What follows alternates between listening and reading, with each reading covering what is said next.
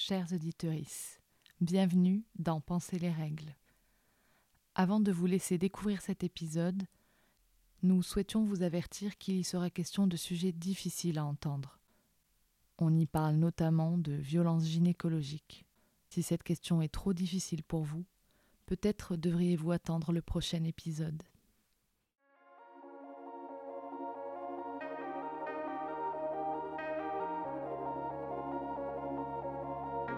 Il va y avoir un petit euh, bonus avec toutes les conneries que je dis. On va brûler tout. Ah, n'importe quoi. Et il y aura 90% de moi qui dit n'importe quoi. Et mon mec qui dit Je vais prendre du pâté. Le bonus, quoi. Bienvenue chez moi.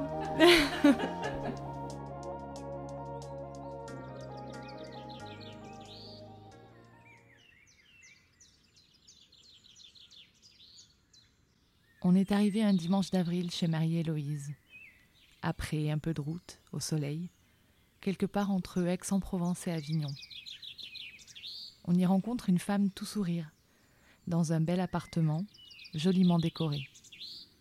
Sur la table, à côté de son verre d'eau, Marie-Héloïse a déposé une petite fiche, type Bristol, sur laquelle elle a noté en tout petit, sur des lignes bien ordonnées, tout ce qu'elle voulait nous dire. Tout est symétrique, chaque chose est à sa place.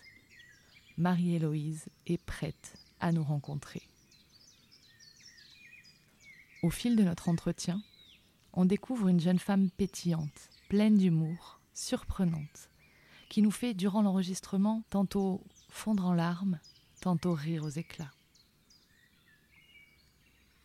On est ressorti de cet entretien le cœur lourd, on n'a pas reparlé de ce qui s'y était dit durant tout le trajet, ni même après en buvant notre petit café en terrasse. Ce n'est que le soir même, une fois que nous nous sommes chacune retrouvées seules, que nous avons ressenti l'effet qu'avait eu Marie-Héloïse et son histoire sur nous. On s'est écrit avant d'aller se coucher. Toutes les deux, on était un peu secouées, bouleversées par ce récit, mais aussi très admiratives de la force et la détermination dont a fait preuve notre invité dès le début de son parcours de diagnostic. Vous allez l'entendre, Marie-Héloïse s'est démenée pour être prise en charge, pour être entendue, pour être crue, pour être soignée. Sans son acharnement, elle n'en serait peut-être pas là aujourd'hui. Comme nous, elle a décidé de faire de son endométriose une force, de ne pas rester passive et de créer l'espace qui lui manquait. Comme nous, elle a voulu faire quelque chose de ses douleurs. Elle a voulu rassembler autour de ce sujet. Vous allez l'entendre, quand Marie-Héloïse parle de son projet, on croirait qu'elle pitch penser les règles. Et ça nous prouve bien que des projets en lien avec nos pathologies gynécologiques sont nécessaires et manquent aux personnes concernées. Ça nous prouve qu'on n'est pas seul en demande de se rencontrer, de se retrouver pour ensemble penser les règles. Avec Marie-Héloïse, on a parlé du parcours de la combattante pour être diagnostiquée, de toutes les formes de violence que peuvent induire le fait d'avoir une pathologie gynécologique, de combien un protocole de préservation d'ovocytes peut être intense, de la place du patriarcat dans notre prise en charge médicale on a aussi évoqué ce qu'est le quotidien d'une personne en protocole de soins, de comment associer une vie scolaire, sociale ou professionnelle quand on est atteinte d'une pathologie qui prend autant de place, de combien on est parfois, en tant que soigné, non écouté, infantilisé et même dépossédé de notre propre corps et de nos propres souffrances, mais aussi de comment trouver son diamant dans le traumatisme. Bonne écoute.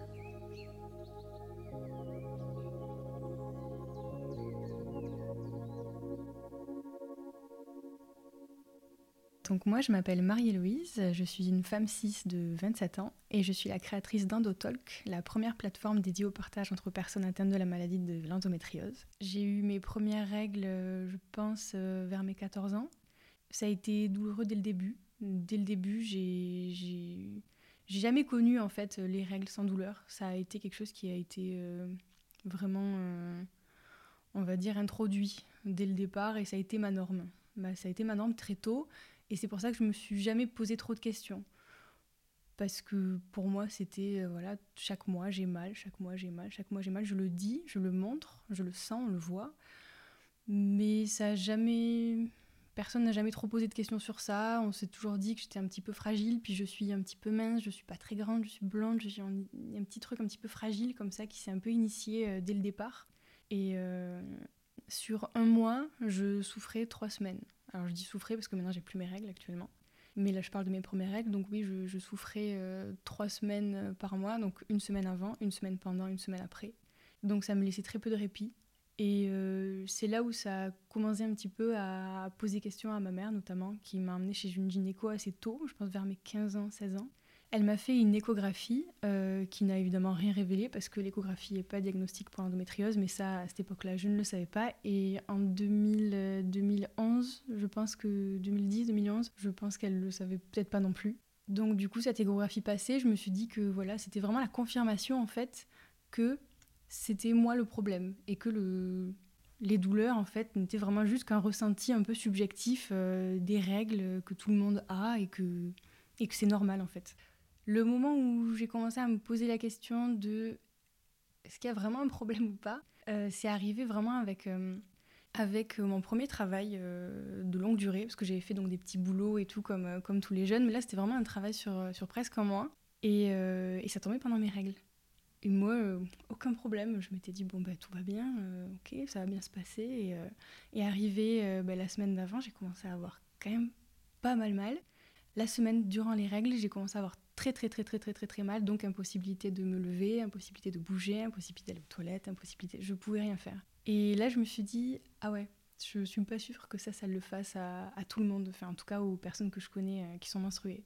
Donc j'ai commencé à me poser des questions et à me dire, d'accord, ça je sais que ça c'est pas commun quand même. Donc j'ai commencé à faire un peu des petites interrogations autour de moi, une petite enquête euh, auprès de d'abord mes copines, en disant mais, euh, mais ça, ça te le fait à toi aussi ou pas? Mais tu perds Est-ce que tu as mal? Comment t'as mal? Et quand tu vas aux toilettes, ça fait quoi? J'ai vraiment fait ma petite enquête un peu euh, à moi. Et là j'ai compris qu'en fait... euh, il y avait moi en fait dans mes copines. Je crois que j'ai dû en interroger euh, 4 ou 5, mais assez pour comprendre que... Ouais, je pense que ce que je ressentais c'était quand même euh, assez vénère quand même. Donc à partir de ce moment-là, je me suis renseignée sur l'endométriose. Parce que j'en avais entendu parler justement cet été-là. C'était 2017, donc on, commençait un petit peu à en parler. La sensibilisation un peu était, on va dire, un peu active, pas non plus super active, parce que bon, euh, voilà, ça, euh, on s'en fout un petit peu hein, en France qu'on se le dise. Et donc j'avais entendu parler de ça, je me suis dit, à moins d'un pépin, vu les symptômes, je pense que je pense qu'on doit pas être très très loin quoi. Donc euh, je commence à me renseigner sur le diagnostic et le parcours diagnostique. C'est là où je comprends qu'en fait c'est très dur, très compliqué et qu'il va falloir que je sois rigoureuse parce qu'en fait on va pas me faire de cadeaux. Donc à partir de ce moment-là, je liste ce qu'il faut exactement que je fasse, vraiment avec les médecins qu'il faut que je rencontre pour arriver au point où je veux en arriver, c'est-à-dire avoir une réponse. Quelle qu'elle soit, c'était pas le problème. Je m'en foutais qu'on me dise en fait c'est autre chose. En fait, c'était pas grave. Je voulais avoir une réponse en fait parce que je me dis c'est pas possible de continuer ma vie professionnelle en étant handicapée comme ça. Enfin, c'est pas possible.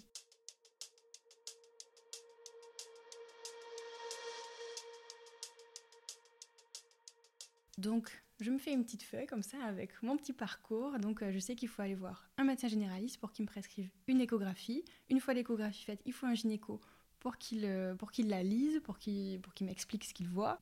Ensuite, si l'écho n'est pas suffisante, je sais que l'IRM est diagnostique. À ce moment-là, c'était dit, on le savait.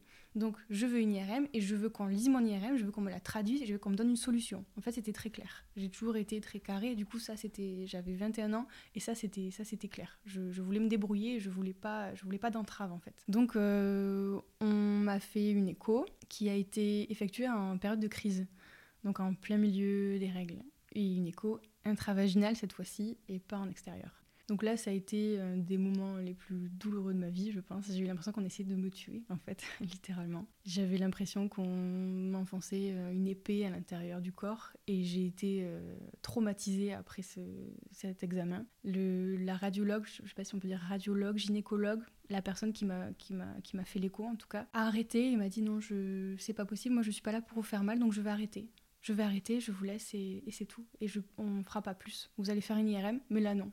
Pour moi, c'est tout. Je suis tombée sur quelqu'un vraiment de, de, de, très empathique qui a vraiment entendu et vu cette douleur-là qui n'avait pas été vue auparavant en fait. Et euh, donc du coup, je suis revenue avec cet écho en main vers le gynéco que je ne connaissais pas, parce qu'évidemment, j'avais pris tous ces rendez-vous avec des, médecins que je connaissais pas du tout. Et donc je lui emmène cet écho, il me dit non, non, mais ça, ça veut rien dire, on voit rien, on va faire une IRM. Et donc moi, je me suis dit, vous rigolez, vous rigolez, c'est-à-dire que j'ai subi ça pour rien en fait. Et donc on m'a dit oui, noir sur blanc, oui, oui, tout à fait, on va faire une IRM. Donc je me dis ok, c'est super. IRM, je sais que c'est pas invasif, donc aucun problème, pas de souci, on peut y aller. Mais avant, on va faire un examen. Il se trouve que c'était un jour après l'écho en question. L'examen me traumatise encore plus. Je, me retrouve à avoir une réaction un petit peu de survie, je dirais. J'ai eu tellement mal que je, me suis retrouvée à lui prendre la main, lui prendre le poignet lui sortir de moi. Et euh, je le tenais comme ça, je voulais pas le lâcher. Mais en le faisant, je m'en suis pas rendu compte, en fait, parce que je regardais pas, j'arrivais pas à regarder. Pour moi, c'était horrible. Hein. Et c'est lui qui m'a dit c'est bon, j'ai arrêté, j'ai enlevé, donc vous pouvez me lâcher la main s'il vous plaît. donc là, je lui ai lâché la main. Et après ça, j'ai eu euh, donc un trouble du stress post-traumatique pendant des semaines et des semaines et des semaines, je, revoyais cet événement-là. À chaque fois que je voyais une femme, je me disais, elle doit aller chez le gynécologue, c'est sûr. Donc, c'est gynécologue, hop, et je me refaisais la scène. En fait, tout me rappelait ça. Une odeur, une vision, une blouse blanche, quelque chose de blanc, ça me rappelait blouse blanche, ce qui me rappelait ce rendez-vous-là. Et c'était vraiment, euh, vraiment tout le temps. Parce qu'en fait, le problème avec le, le trauma, c'est qu'il est tout le temps dans la mémoire active. Et du coup, il est réactivé tout le temps, tout le temps, tout le temps, tout le temps, tout le temps. Donc, pour ça, j'ai fait l'UMDR, ce qui a vraiment très bien marché.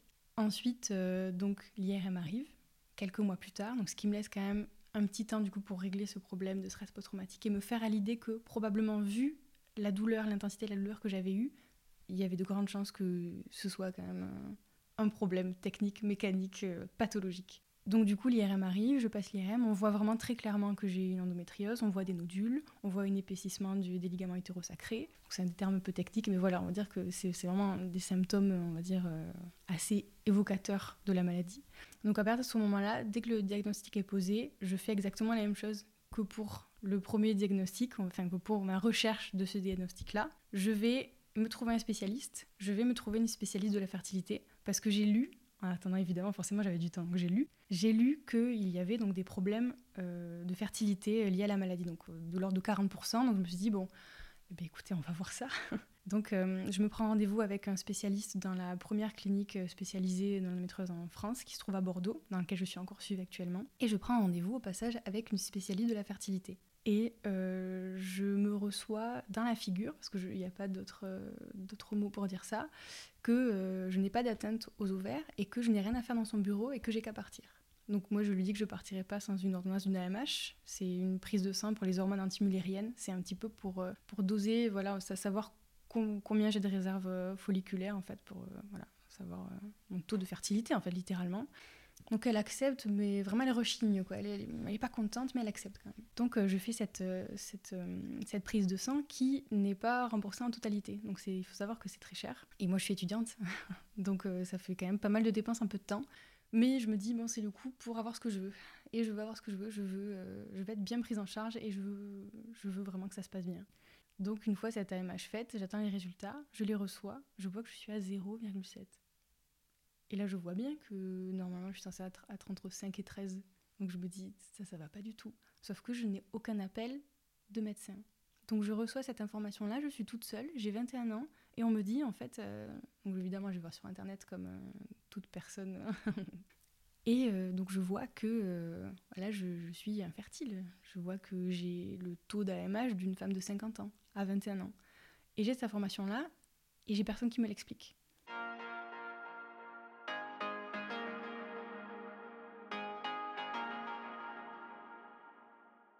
Il se passe une semaine. Une semaine après, je reçois un appel du centre de fertilité de Bordeaux qui me dit Bon, voyez, votre dossier est passé en commission et euh, vous commencez les traitements la semaine prochaine. Excusez-moi, quel traitement De quoi vous parlez? Quelle commission? Donc en fait, la médecin avait reçu les résultats. Elle les avait fait passer en commission sans me le dire, sans me les expliquer, sans rien de tout pour que ça aille très très vite, parce qu'il fallait aller très très vite. Et c'est ce qu'on m'a dit en effet au rendez-vous juste après qu'il fallait, avec moi, il fallait très très vite parce qu'en fait la réserve baissait, la réserve ovarienne baissait très vite. Donc moi il fallait faire euh, vraiment toutes les démarches assez rapidement. Donc j'ai commencé les traitements euh, de prévention de la fertilité euh, la semaine d'après. Donc du coup c'est des stimulations ovariennes qu'on fait pendant plus ou moins d'une semaine. Donc c'est des piqûres intracutanées, voilà, basiques, pour faire mûrir en fait les follicules et après aller les chercher et les vitrifier. Voilà. Du coup, ça, je l'ai fait quatre fois. On m'a donné les doses maximales d'hormones possibles parce que donc ma réserve était tellement basse qu'il fallait énormément stimuler mon corps et mes ovaires pour que ça fonctionne. Sinon, ça fonctionnait pas. Donc en fait, dès le premier protocole, j'ai commencé à faire des hyperstimulations.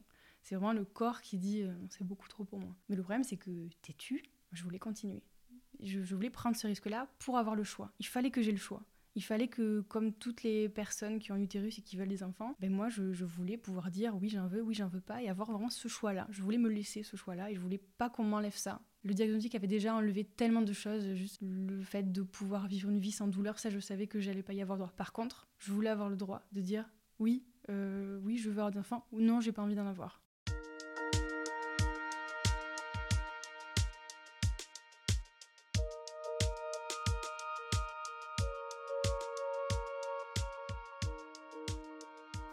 Conséquences sur mon corps euh, des hormones que j'ai, euh, dire ingérées, non, que, que j'ai reçues euh, du coup en shoot, parce que littéralement en effet c'est des. C'était, alors j'avais des cheveux magnifiques, alors ça, c'était sympa. C'est vraiment la, conséquence chouette euh, des hormones. C'est vraiment, j'avais des cheveux, mais incroyables. Mais euh, ça, c'était trop bien. Du coup, j'ai eu des changements par rapport au poids. J'ai, à chaque euh, préservation, je prenais 8 kilos. Et après, je les perdais dans les, dans les mois qui, qui suivaient. Et après, je les reprenais, je les reperdais, je les reprenais, je les reperdais. Les conséquences qui étaient les plus problématiques pour moi, c'était les conséquences sur l'humeur ça me rendait folle, littéralement. Ça me rendait folle. J'étais vraiment intolérante à la frustration. J'avais vraiment des lubies. J'avais. C'était très compliqué. C'était très compliqué, d'autant plus que à chaque préservation, étant très, fragile hormonalement, je sais pas si on peut dire ça, mais j'ai toujours eu des, SPM assez forts. J'ai toujours, euh, voilà, eu des ressentis hormonaux, on va dire, assez, assez édifiants, moi je dirais, parce que c'est vraiment le mot. Je faisais des dépressions à chaque, à chaque préservation. Et ça, euh, ça c'était le pire parce que j'avais l'impression de créer la vie et à la fois, euh, à l'intérieur de moi, je ressentais la mort. J'étais vide. J'étais, j'étais vidée, parce qu'en plus, littéralement, j'étais vidée, on me vidait de mes oocytes. Donc c'était, c'était vraiment un contraste assez, assez particulier, un moment de vie que je ne saurais pas vraiment expliquer clairement, mais c'était un mélange de beaucoup de choses. C'était vraiment très compliqué, d'autant plus que pendant ces protocoles-là, je me faisais aussi opérer d'endométriose et de d'autres choses. C'est-à-dire que donc j'ai commencé les protocoles de préservation à la fertilité, on va dire euh, début, début 2018. Et en mars 2018, j'ai ma première célioscopie euh, opératoire. Du coup, euh, avec donc le gynéco qui avait, qui avait regardé mon IRM et qui m'avait donné le diagnostic, il était aussi chirurgien. Donc il propose de m'opérer. Lors de cette proposition, pour moi, il y a plusieurs choix. Soit j'accepte de suite, soit il faut forcément que j'ai plusieurs avis. Donc je choisis d'avoir plusieurs avis. Donc forcément, je vais chercher un spécialiste, mon médecin traitant, et un troisième médecin juste basique pour avoir quelqu'un que je connais pas. Euh, et, voilà, du coup, avec ces trois personnes, j'ai la validation que, en effet, c'est la, bonne solution euh, d'opérer. Donc, on m'opère. On me trouve deux nodules d'endométriose, on me trouve des adhérences entre l'intestin et l'utérus, on me trouve euh, peut-être une adénomiose, mais on n'est pas sûr. Donc voilà, je ressors avec tous ces mots un petit peu techniques, un peu barbares, et je me dis, d'accord, pour moi ça veut rien dire pour l'instant, mais d'accord. Donc je me dis, il y, y, a des chances pour que ça aille mieux un petit peu après, quoi ça va pas mieux. Et je me refais opérer euh, un an plus tard, presque pile un an plus tard, à quelques jours près, par mon nouveau spécialiste que je trouve du coup à Bordeaux dans la clinique spécialisée quelques temps plus tard, qui lui vraiment va enlever vraiment tout ce qui est resté de ce que l'autre n'a pas pu euh, n'a pas pu euh, n'a pas pu brûler, n'a pas pu réséquer, n'a pas pu enlever. Donc après cette opération, ça allait beaucoup mieux je dirais. Au niveau quotidien, on n'était pas sur des, douleurs invalidantes, mais on est quand même sur des douleurs. Encore maintenant, j'ai mal tous les jours, mais moins. Donc je m'estime, m'estime heureuse, on va dire. J'ai moins mal, donc pour moi, ok, ça je peux supporter.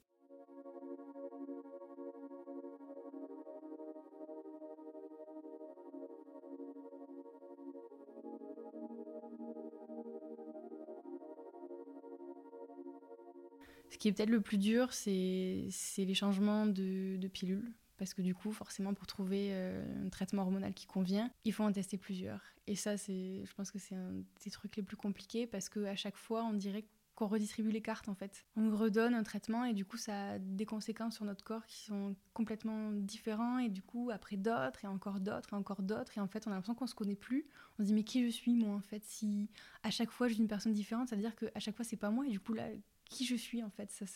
C'est vraiment, niveau identité, c'est complexe. Là, je sors d'un moment difficile où on m'avait changé de, traitement hormonal, donc de pilule, et j'avais pris 9 euh, kilos et j'avais perdu une partie de mes cheveux. Et là, du coup, euh, bah, ils sont en train de repousser. Donc, je pense que dans, quelques mois, je vais avoir mulé. Donc voilà, je suis ravie, j'ai hâte. Mais voilà, j'ai reperdu 10 kilos par la suite avec la nouvelle pilule pour une raison qui m'échappe, parce que on comprend pas en fait pourquoi ces changements sont effectifs, pourquoi des fois ils le sont pas, pourquoi ils le sont beaucoup, pourquoi des fois ils le sont peu. C'est un petit peu mystérieux, ça on ne l'explique pas forcément, je trouve, euh, en tout cas par rapport à nos médecins. Je me suis trouvée une gynécologue euh, spécialisée dans la maladie, notamment dans cette clinique donc euh, spécialisée où, exerce mon chirurgien, qui elle est vraiment super. Elle est hyper attentive, elle est hyper attentionnée, elle est hyper empathique, elle est très à l'écoute et on essaie de trouver un traitement qui convient. Mais c'est vrai que dans le corps médical en général, il n'y a pas tellement de recherche de pourquoi ça fait ça. On est plus à l'efficacité de dire bon, ben alors c'est que ça, ça marche pas, c'est des faits, on va chercher autre chose. Moi, c'est vrai que de moi-même, j'ai essayé de chercher quelles étaient les, composantes euh, de chimiques de, toutes mes autres pilules pour comprendre quels effets secondaires par rapport à quel taux, euh, quel pourcentage de ceci, de cela, etc. etc. Mais c'est pas mon métier et c'est pas. Je, je, je n'y suis pas arrivée forcément.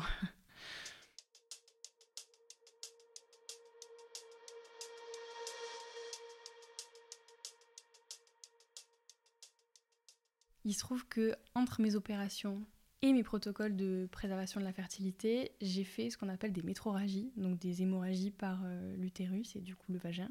Ça, on a, j'ai eu plusieurs hystéroscopies pour essayer de savoir pourquoi, comment, qu'est-ce qui, enclenche cette réaction de mon corps assez violente parce que c'était vraiment très très violent. Ça a commencé, euh, je dirais, juin 2018. C'était une fois par semaine, puis deux fois par semaine, puis une fois tous les deux jours, puis une fois tous les jours. Ça, c'était, je pense, une des pires douleurs que j'ai pu ressentir de toute ma vie, et pourtant, Dieu sait que j'en ai ressenti des douleurs. Mais celles-là, elles étaient vraiment percutantes. En fait, mon utérus se remplissait de sang et euh, avait des contractions pour le faire sortir. Donc c'était vraiment comme, euh, comme accoucher, comme euh, perdre un fœtus, c'était toutes les 10 minutes, toutes les 8 minutes, toutes les 7 minutes. Et c'était de plus en plus lent, de plus en plus lent et de plus en plus intense, jusqu'à ce que ce soit totalement vidé, que ce soit que l'utérus soit vide en fait. Et ça, c'est ces contractions, je dois dire que c'est vrai que j'entends des fois dans des podcasts ou des, des, des, témoignages les femmes dire que voilà, c'était euh, des vagues. Les contractions, c'est des vagues. Et c'est vraiment, vraiment ce ressenti-là, je trouve. On a l'impression que c'est une espèce de, douleur comme ça qui nous envahit. Moi, je dirais comme ça, une espèce d'alarme. On peut plus voir, on peut plus entendre, on peut plus penser, on peut plus rien. On est douleur, on est toute la douleur. C'est une expérience, je trouve, de, de, vie. Alors, je dirais pas euh, fantastique, mais euh, c'est une expérience. Je dirais la douleur extrême comme ça, c'est euh, inouï. Il n'y a pas d'autre mot, je pense. C'est inouï. C'est impressionnant en fait. Moi, je, je sais que j'étais impressionnée. Je me disais, mais waouh, comment on peut ressentir une telle douleur et pas mourir? Parce que c'est vrai qu'on a cette espèce de fausse croyance de dire quand on souffre trop, on tombe dans les pommes, le corps stoppe un petit peu, on tombe dans les pommes ou alors on meurt.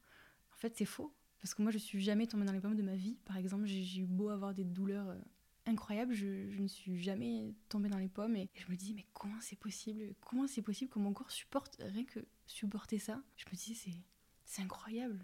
Mais quelle machine aussi? Je me disais, mais, mais waouh, quoi, je, je, peux ressentir ça et et être après debout et marcher.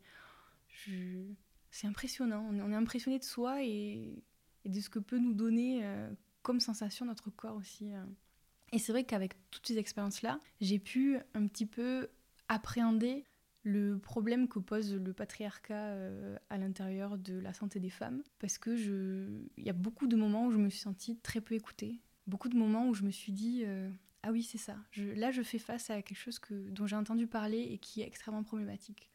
Pendant les préservations de la fertilité, du coup, il y a une intervention du coup à la fin euh, où du coup on va chercher avec une grosse aiguille, on passe à travers le vagin pour aller chercher dans chacune des ovaires les follicules. Donc normalement, ça c'est sous anesthésie locale euh, ou sous anesthésie partielle en fait. Et moi j'avais dit, je ne veux pas subir ça, je ne veux pas voir ça, je ne veux pas entendre, sentir. Moi je veux être endormie de manière générale. Je, c'est mon désir. Je, ne veux pas, euh, je ne veux pas sentir, je ne veux pas voir. Je sais qu'il y a des personnes qui aiment bien voir parce que c'est, chouette d'entendre de, les médecins dire, oh il y en a un, il y en a deux, il y en a trois, puis on est fier, puis on est content d'avoir, d'avoir pas fait ça pour rien.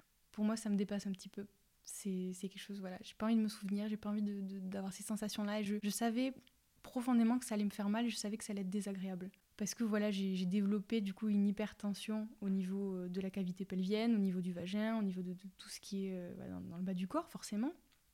Et je savais que rien que l'insertion du spéculum allait être un problème. Et je le savais très bien. Je l'avais verbalisé, je l'avais écrit dans mon dossier pour l'hôpital. Je l'avais dit à ma, à ma médecin qui allait, euh, on va dire, faire l'intervention. J'allais dire m'opérer, parce que oui, c'est une opération, mais c'est une intervention, on dit. Et donc j'arrive euh, à l'hôpital et on me dit Bon, ben madame, voilà, on va vous anesthésier partiellement. Et du coup, j'ai dit Non, non, non, non, je, je le veux pas, je l'ai dit. Je l'ai redit, je l'ai écrit, je l'ai demandé, c'est hors de question. Et j'ai été anesthésiée euh, du coup de manière partielle, euh, forcément parce que voilà, mon désir n'a pas été écouté et en fait euh, là on était en train de me dire qu'en fait ce que je savais de moi n'avait aucune importance. On s'en foutait de, ce que, de, mon désir, on s'en foutait de ce que je savais de moi, on s'en foutait complètement. Que là il s'agissait juste de, de faire cette procédure-là d'une manière classique et basique, que ça allait se passer comme pour tout le monde. Mais je savais que ça allait pas se passer comme pour tout le monde. Donc je me suis réveillée plusieurs fois avec des douleurs, sauf que je ne pouvais pas les verbaliser parce que j'étais endormie. Donc j'ai réussi, je crois que j'ai réussi à faire des froncements de sourcils et des clignements des yeux assez euh, évocateurs parce que euh, on m'a dit, j'ai entendu une petite voix qui m'a dit "Vous avez mal?"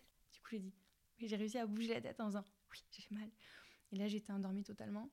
Donc le temps que l'équipe a perdu juste parce que mon désir n'avait pas été euh, était entendu, j'ai trouvé que c'était vraiment très dommage. Je me suis dit, bah voilà, tout le monde est perdant en fait. Tout le monde est perdant. Vous n'écoutez pas les gens et tout le monde est perdant. Vous, vous êtes perdant parce que vous perdez du temps. Moi, je suis perdante parce que je souffre. En fait, euh, c'est un problème. et c'est vraiment une des premières fois où je me suis dit, ah oui, d'accord, donc on en est là. On en est là. Même en le verbalisant, même ça ne va pas de soi, en fait. On ne nous écoute pas forcément. Et ça, c'était. Euh, ça, ça a été très compliqué après, par la suite, du coup, de faire confiance euh, au corps médical. Parce que je me dis, si là, on a pu me faire ça, c'est que en fait euh, le champ des possibles est vraiment euh, est vraiment total quoi.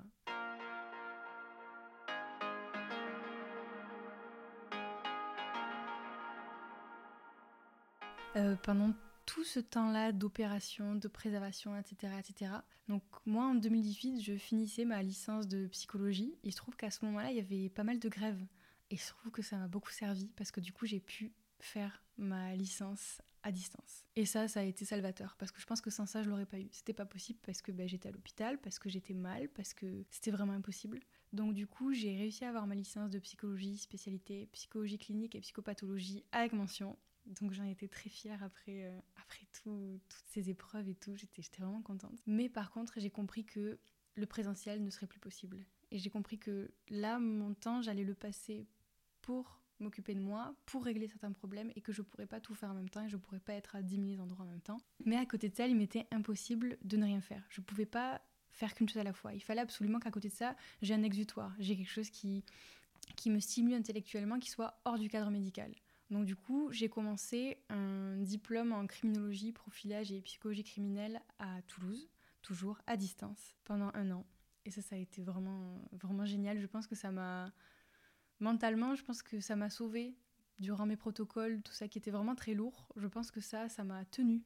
Euh, on va dire euh, carrément, ça m'a tenu, c'est sûr. Euh, ensuite, du coup, j'ai entamé un master en psychanalyse à Montpellier, toujours à distance. À partir du moment où j'ai commencé les études à distance, j'ai su que c'était mon truc, parce qu'on pouvait être autonome, parce qu'on pouvait travailler tout seul, parce que cette idée d'autonomie et d'indépendance me plaisait beaucoup, et en même temps m'allait bien, parce que je ne pouvais pas me déplacer, donc ça m'allait très bien. Et euh, du coup, en faisant mon master donc de psychanalyse, j'ai commencé à écrire des mémoires.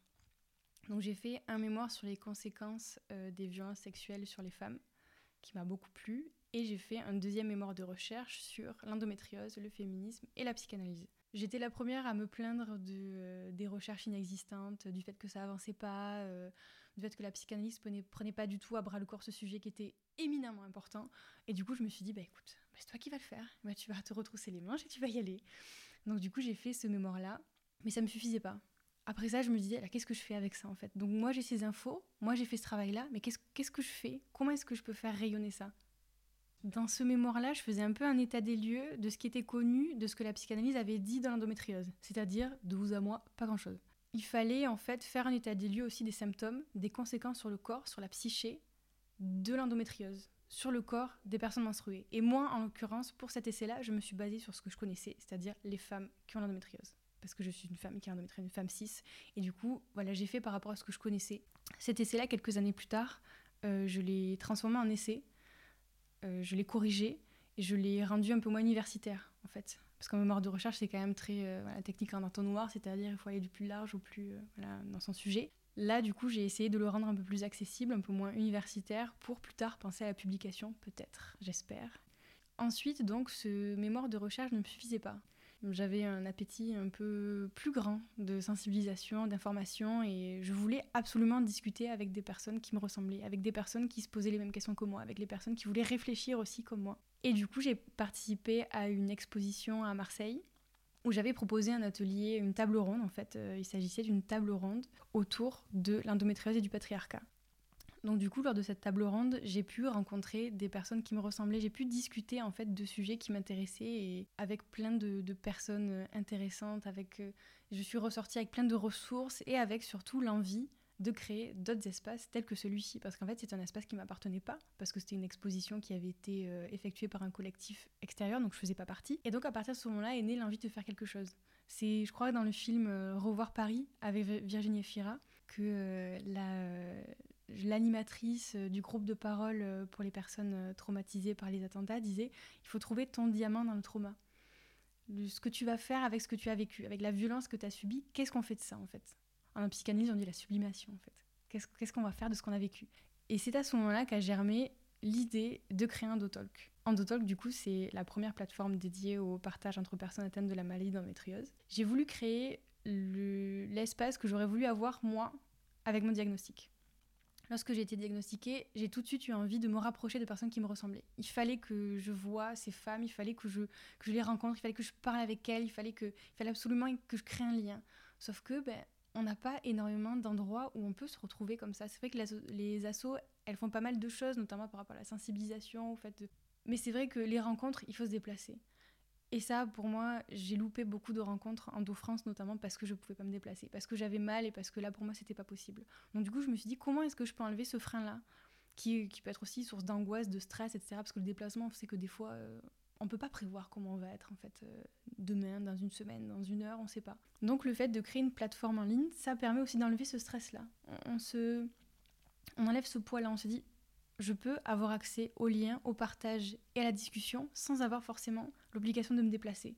Et ça, je, trouvais que c'était vraiment euh, indispensable pour pouvoir rendre accessible cet espace euh, de parole en fait. Endotalk, c'est une plateforme en ligne avec un site dédié et des réseaux sociaux dédiés pour les personnes atteintes de la maladie de l'endométriose. Donc le site propose euh, plusieurs formats de discussion. Donc on s'inscrit sur l'agenda à la discussion qui nous correspond et après on effectue une visioconférence avec les personnes qui se sont inscrites en même temps que nous sur la même session qui nous intéresse. Donc il y a plusieurs types de sessions. Il y a les sessions libres que j'appelle les open talk. Du coup c'est des sessions où on est libre de parler de ce qu'on veut. Bon en soi on est libre de parler de ce qu'on veut dans chaque session, mais c'est-à-dire que là il n'y a pas de sujet directeur. On a les topic talk qui sont les discussions à thème où voilà, on a un thème prédéfini et après on discute, on converse sur ce thème-là, on peut s'échanger des ressources, des infos, des témoignages. Ensuite, on a les private talk qui sont un peu pour les personnes qui ont un petit peu peur du groupal, qui sont peut-être un petit peu impressionnées par le fait de parler de choses aussi intimes avec quelques personnes, que ce soit deux, trois ou quatre. Donc là, on est, euh, on est, la personne est toute seule avec moi.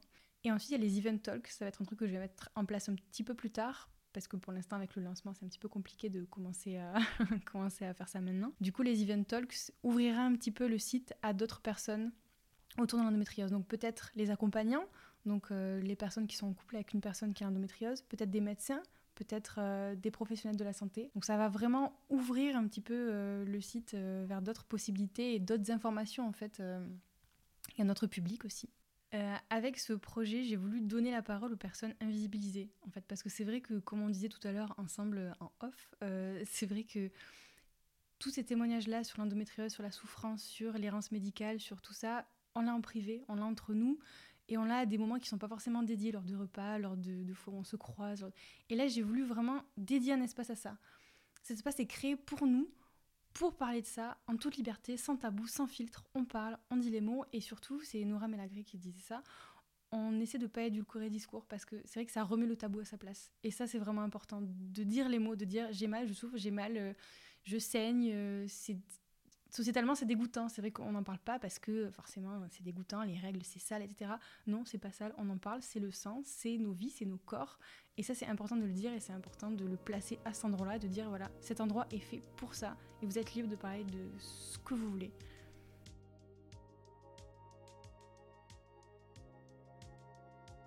C'était Penser les règles.